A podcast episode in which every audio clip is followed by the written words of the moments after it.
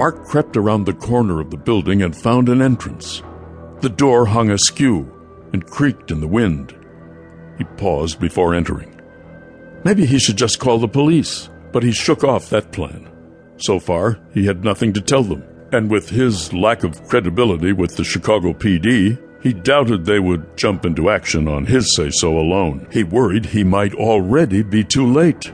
Mark shook his head, trying to dispel the negative thought. Somehow he would find a way to save the young woman. Stepping over the threshold, he found himself in what he thought might be an office.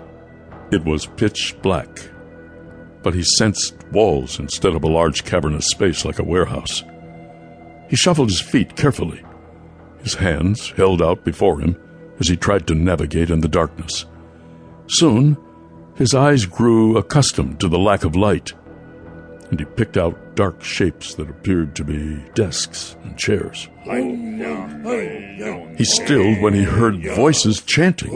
A chill swept over him. Something about the cadence of the chant sent a shiver of fear to his very core.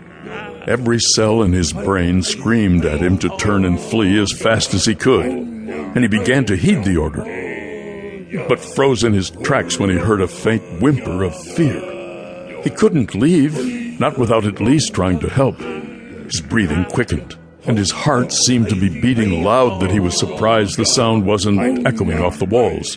He advanced toward the chanting. He found a hallway leading out of the office and followed it around to the right. From the hollow resonance of his steps on the wooden floor, he figured he was in the warehouse now. A mysterious glow emanated from the far corner. Mark couldn't figure out what caused it. He crept towards the light.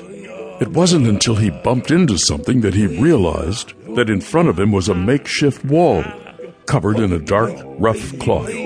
Beneath the cloth, he felt a wooden framework. Pallets?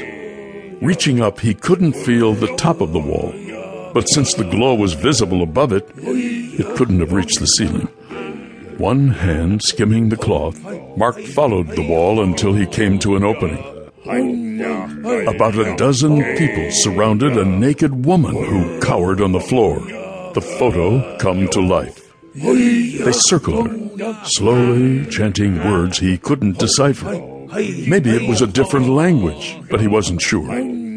Every few seconds, a man holding a long pole, a staff of some sort, would poke her roughly.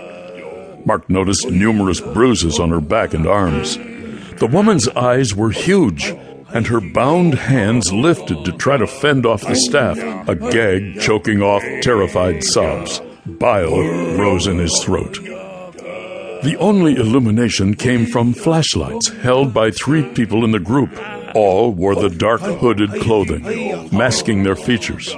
He thought he definitely heard at least a couple of feminine voices in the group. In the dim light, he could see a post rigged with ropes. He didn't want to think what they planned to do with that. But according in his dream, at some point the woman would be lashed to it. His mouth felt dry as a desert, and his mind raced trying to determine a plan of action. If he hurried, he could get help.